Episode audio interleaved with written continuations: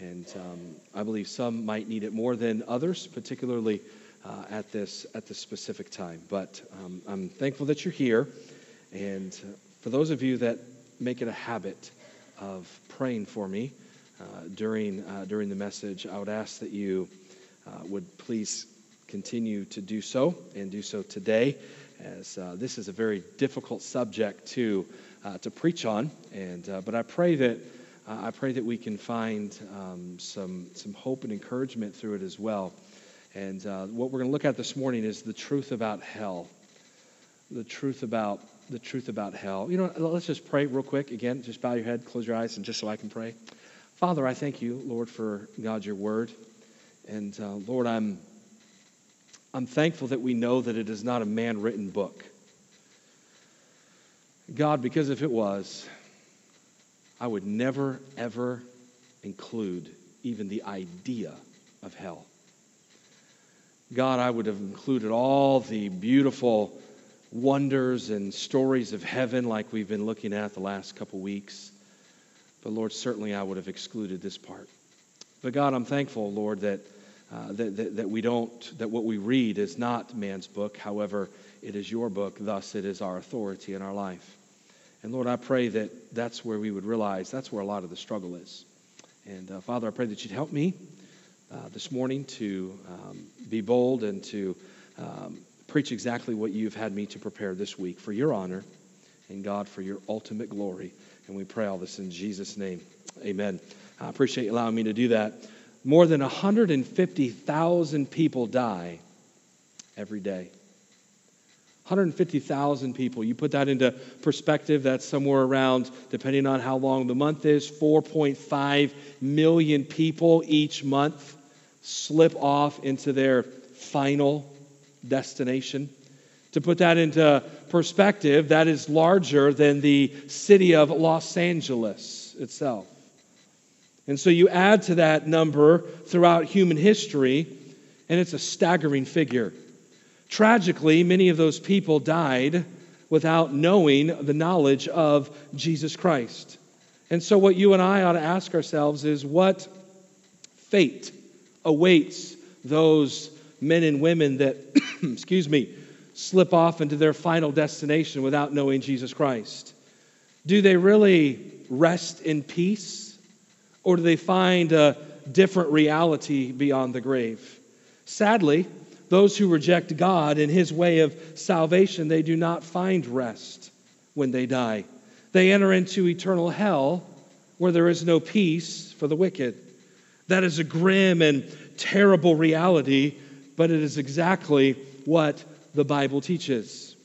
So the real conflict over the biblical doctrine of hell is essentially an issue of authority. What the Bible affirms about hell forces you and I to believe or disbelieve, to accept or to reject. It is back to the same question that confronts everyone Do you believe the Bible or do you not? At the end of the day, the answer determines the fate of every single person who has ever lived and whoever will live. The Bible is the only authority that tells the truth about death, about hell, about the last few weeks, the beautiful eternity that can be found in heaven. The Bible has the final word on these subjects with which we have discussed these weeks. The Bible came from God, from the spiritual realm, and it has the answers for where all of us will spend eternity one day.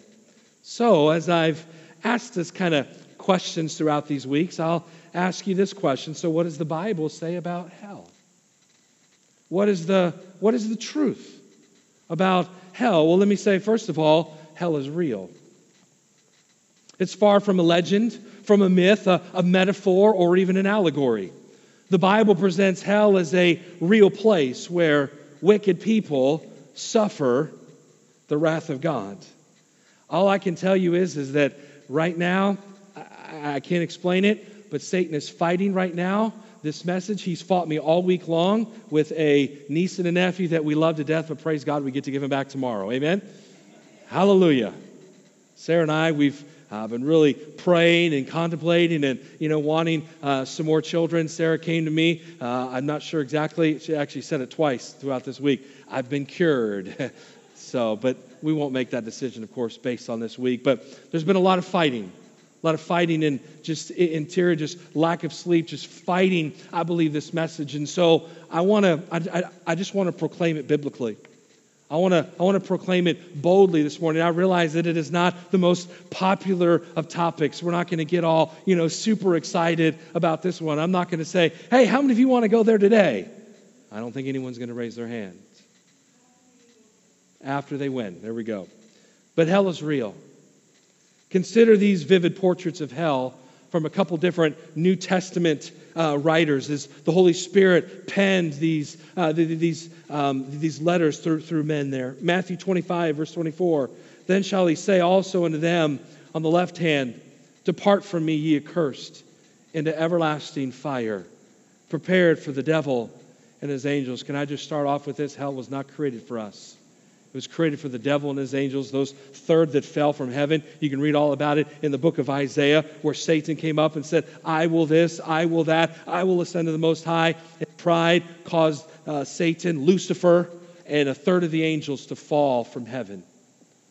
And then you have the Garden of Eden in Genesis chapter number three, where Adam and Eve also took of the fruit, and they as well sinned, and they also became fallen. And now we have an eternal state of not only heaven, but also hell. However, was not created for us. Matthew also says in verse 46 and these shall go away into everlasting punishment, but the righteous into life eternal. We spent a couple weeks on the life portion of that. Mark, his, per, his side, it says, And if thy hand offend thee, cut it off. It is better for thee to enter into life maimed than having two hands to go into hell, into the fire that never shall be quenched. If you were to keep going on there, Mark says, Hey, cut your foot off. You're better off to cut your own foot off than go to a place of fire, a place where it's death he also goes on to say, hey, cut your own, rip your own eye out. I mean, just graphic material here that, that Mark says, hey, you're better off to do that than to enter into this fire that never shall be quenched.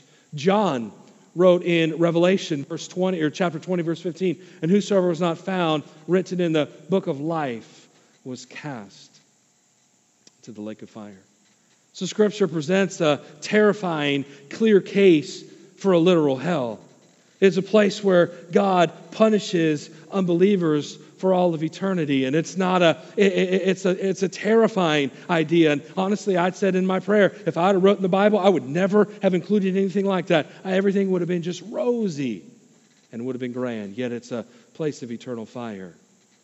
And scientifically, they have discovered that the hottest flame is a black flame. So hell can be fire as well as utter darkness that we'll see in a moment here. Contrary to what some called evangel- evangelicals are teaching, hell is not a state of mind. Hell is not a life on earth. it can be brutal down here, can it? But listen to me, your state of mind can change.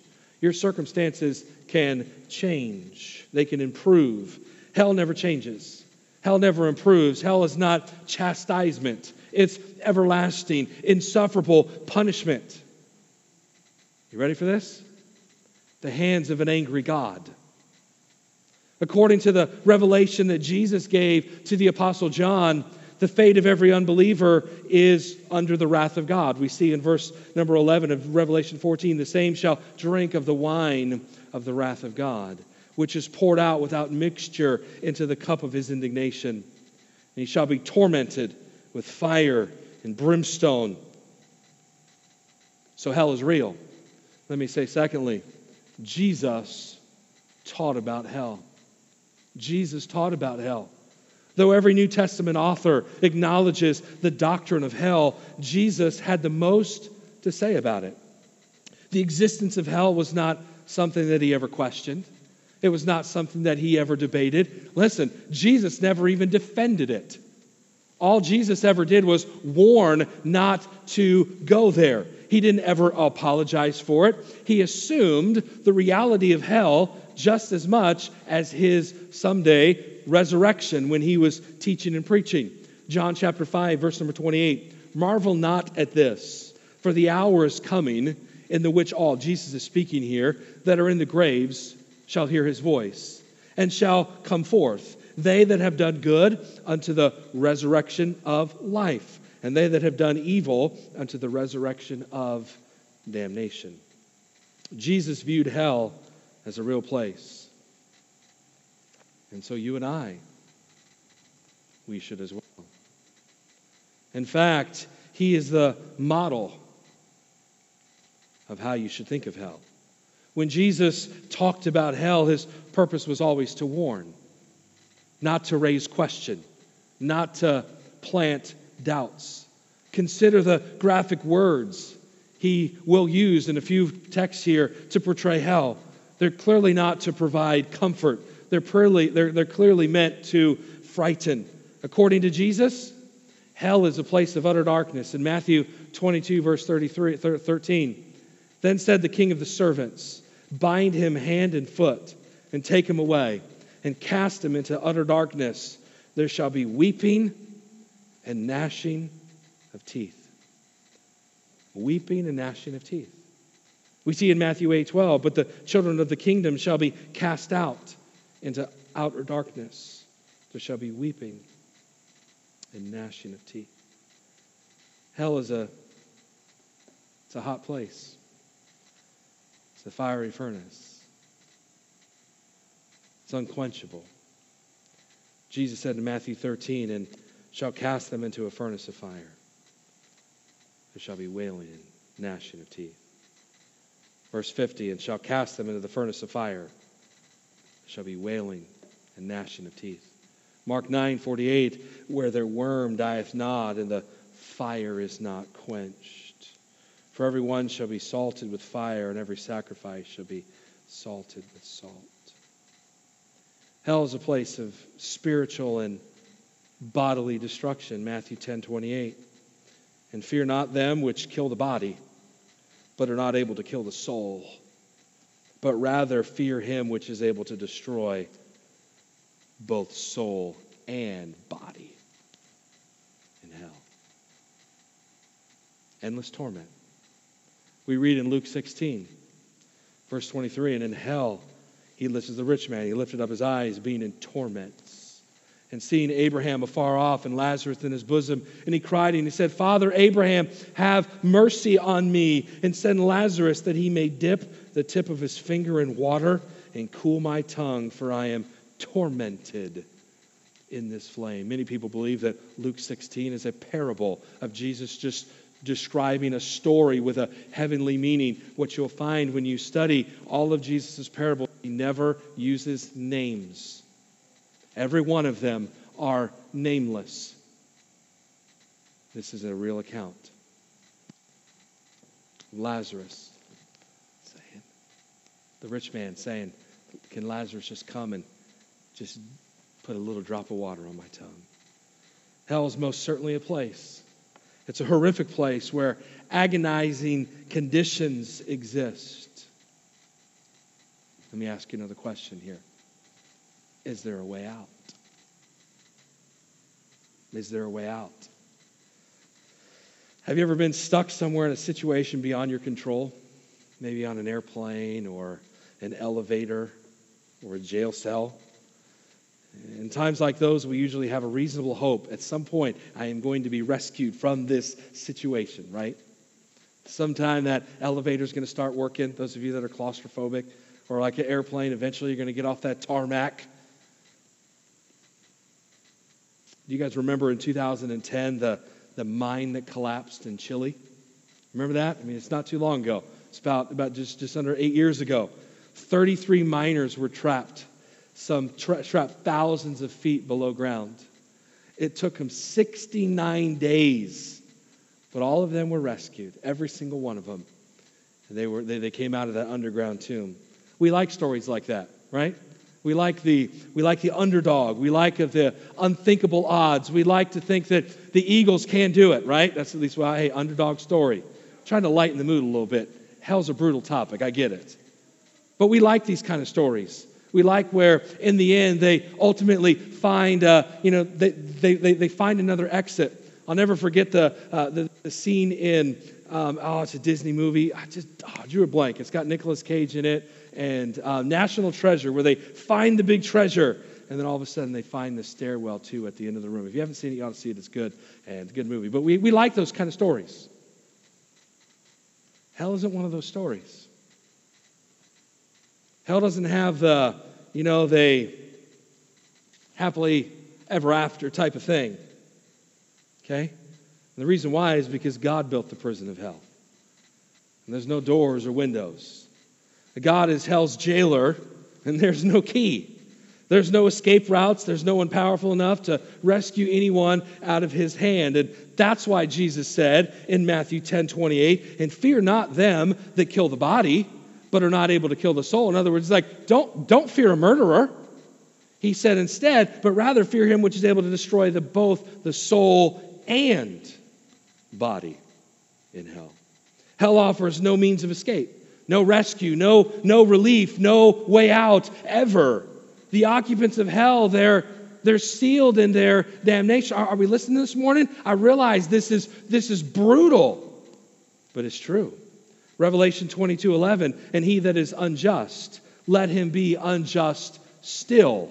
And he which is filthy, let him be filthy still. And he that is righteous, let him be righteous still. And he that is holy, let him be holy still. There's, there's no changing. When we get to eternity, we don't get to, we don't get to switch sides. We don't get to turn over a new leaf. If you were you trusted Jesus Christ in this life and you were deemed righteous and holy, guess what? That'll never change with your final destination. Hallelujah for that. But listen, if we don't stand before God holy and righteous in, in Christ, that doesn't change later. We don't, we don't get to turn over a new leaf. Friends and family can't help. And hear me say this, and don't get mad. God won't help either.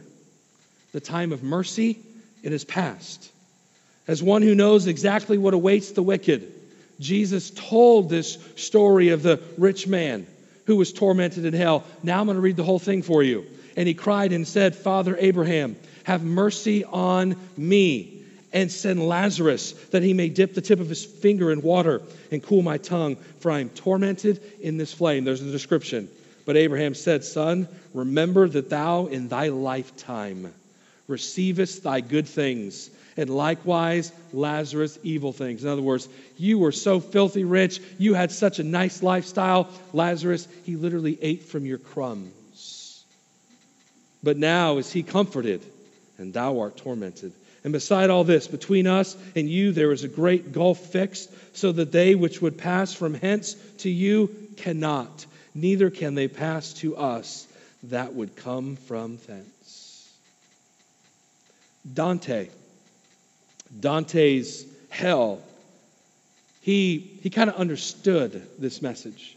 He kind of understood what, what, what it was. And his imaginary inscriptions over hell's entrance, it is stated, Abandon hope, all ye who enter here. And honestly, it was rightfully pictured because hell is a place where there's no hope, and the door of hope and the door of mercy gets slammed shut. Now, William Blake in 1826, he kind of gave us a water painting of Dante's entrance of hell. It's very difficult to see, but Nick, if you can, if you can take us to that picture there, kind of the idea here, and it's really very difficult to see what is what his rendition of a watercolor painting of the rendition of the door. But if you can go to the next slide, it says, "Abandon all hope, ye who enter here." Dante kind of had it right. But some, they reject that view, believing against Scripture's testimony that God gives people a second chance. Some still say there is a kind of a, a post mortem um, opportunity to believe the gospel, to repent, to be saved. They may, that, that may sound appealing, especially to us sinners, but it does not come from the Bible. Doesn't. Others hold to the form of universalism that holds out the false hope that hell isn't the final destination for sinners. There's literally religious teachings out there that say, you know what, after a period of time, then you get to go free. If I could ask, let, let me just ask you a question. If you and I could ultimately get out of hell, purgatory, whatever you want to call it, over a period of time, why would God have crushed his own son on the cross? If we could have just done it on our own, there would have never needed to be Jesus. But see, in their view, God's redeeming work doesn't stop at death. They believe that uh, universalism, that God will eventually reconcile every creature to himself. Yes, even those that are in hell. The British evangelist, John uh, Blanchard, puts it this way All the ways to hell are one way streets. Don't worry, I got some good news coming. Just stick with me, okay?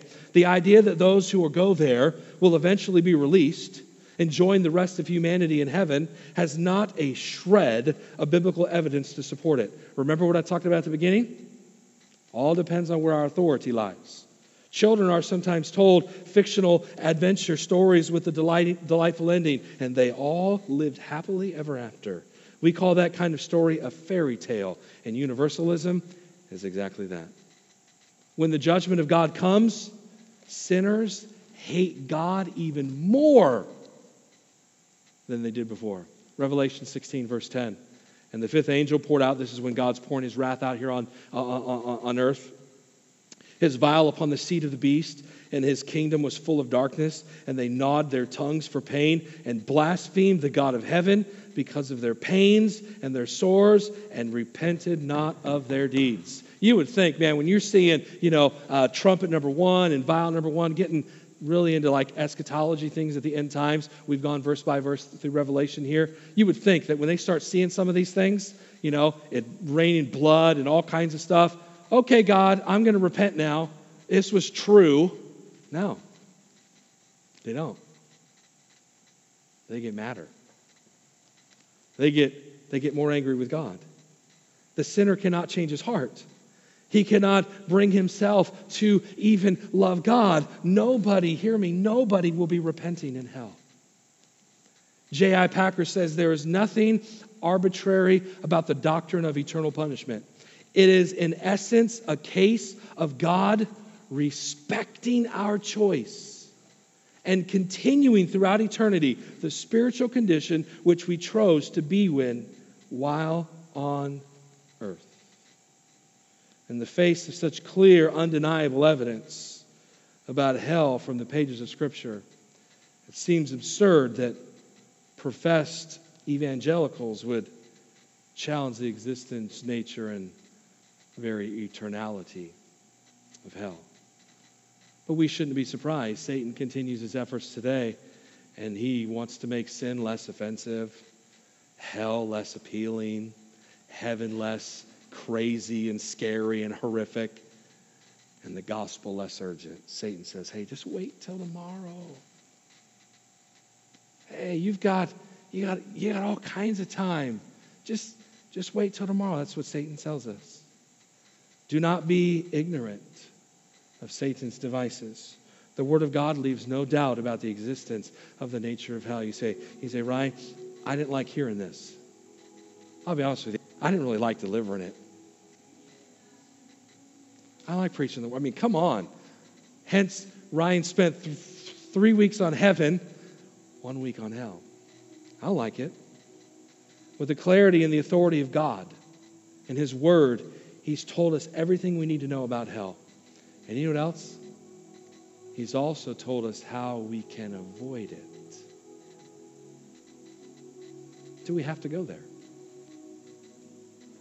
Do we? I mean, it's, it's horrific. But do we have to go there? Yeah, that I don't want to go to the place that's utter darkness plus flame and wailing and gnashing of teeth and all. I, I, I don't I, I don't want to go there.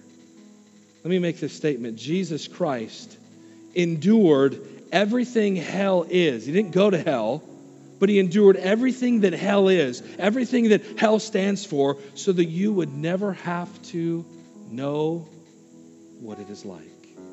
What is hell?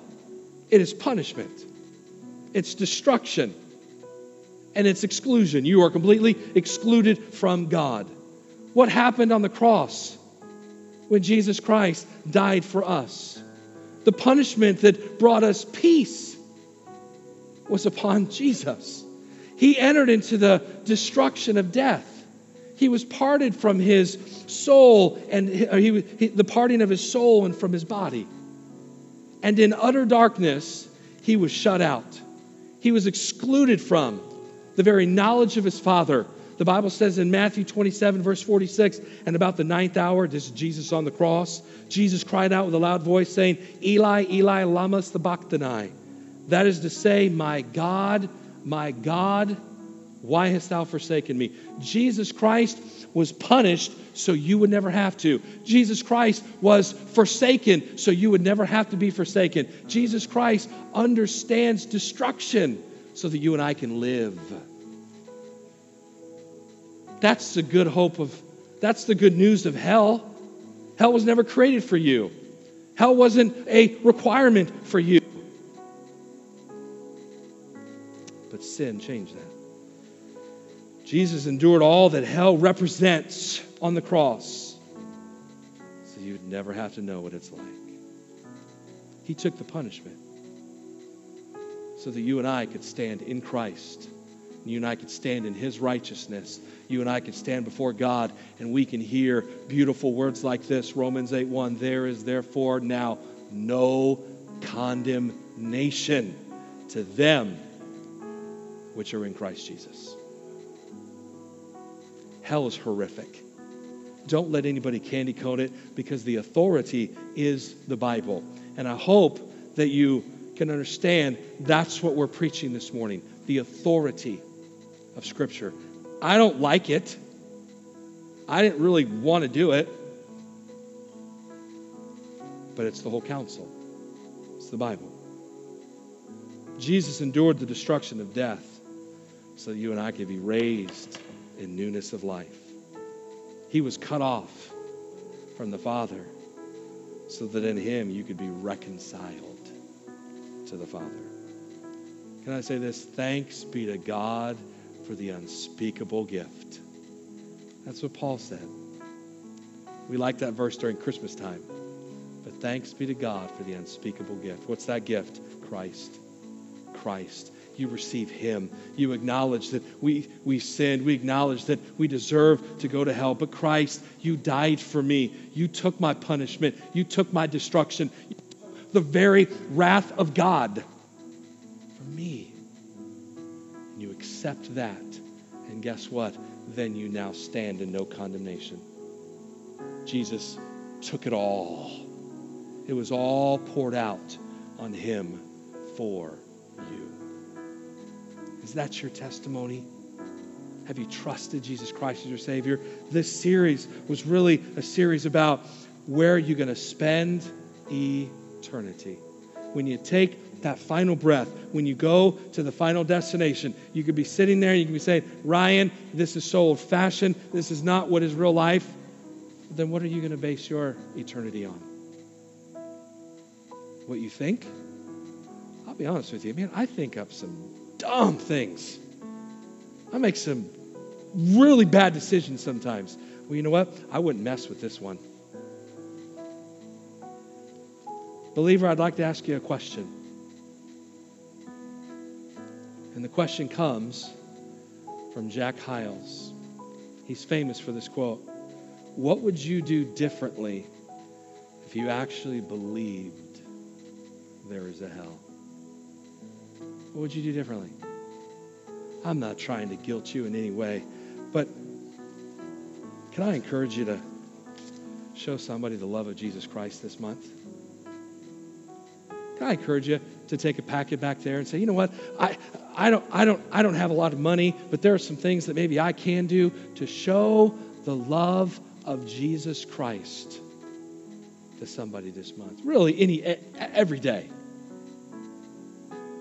But if we really believed that what I just preached was real, and that those that do not know Jesus Christ, that is their final destination, let's tell them about Christ. Let's tell them about the first three weeks. Heaven, awesome.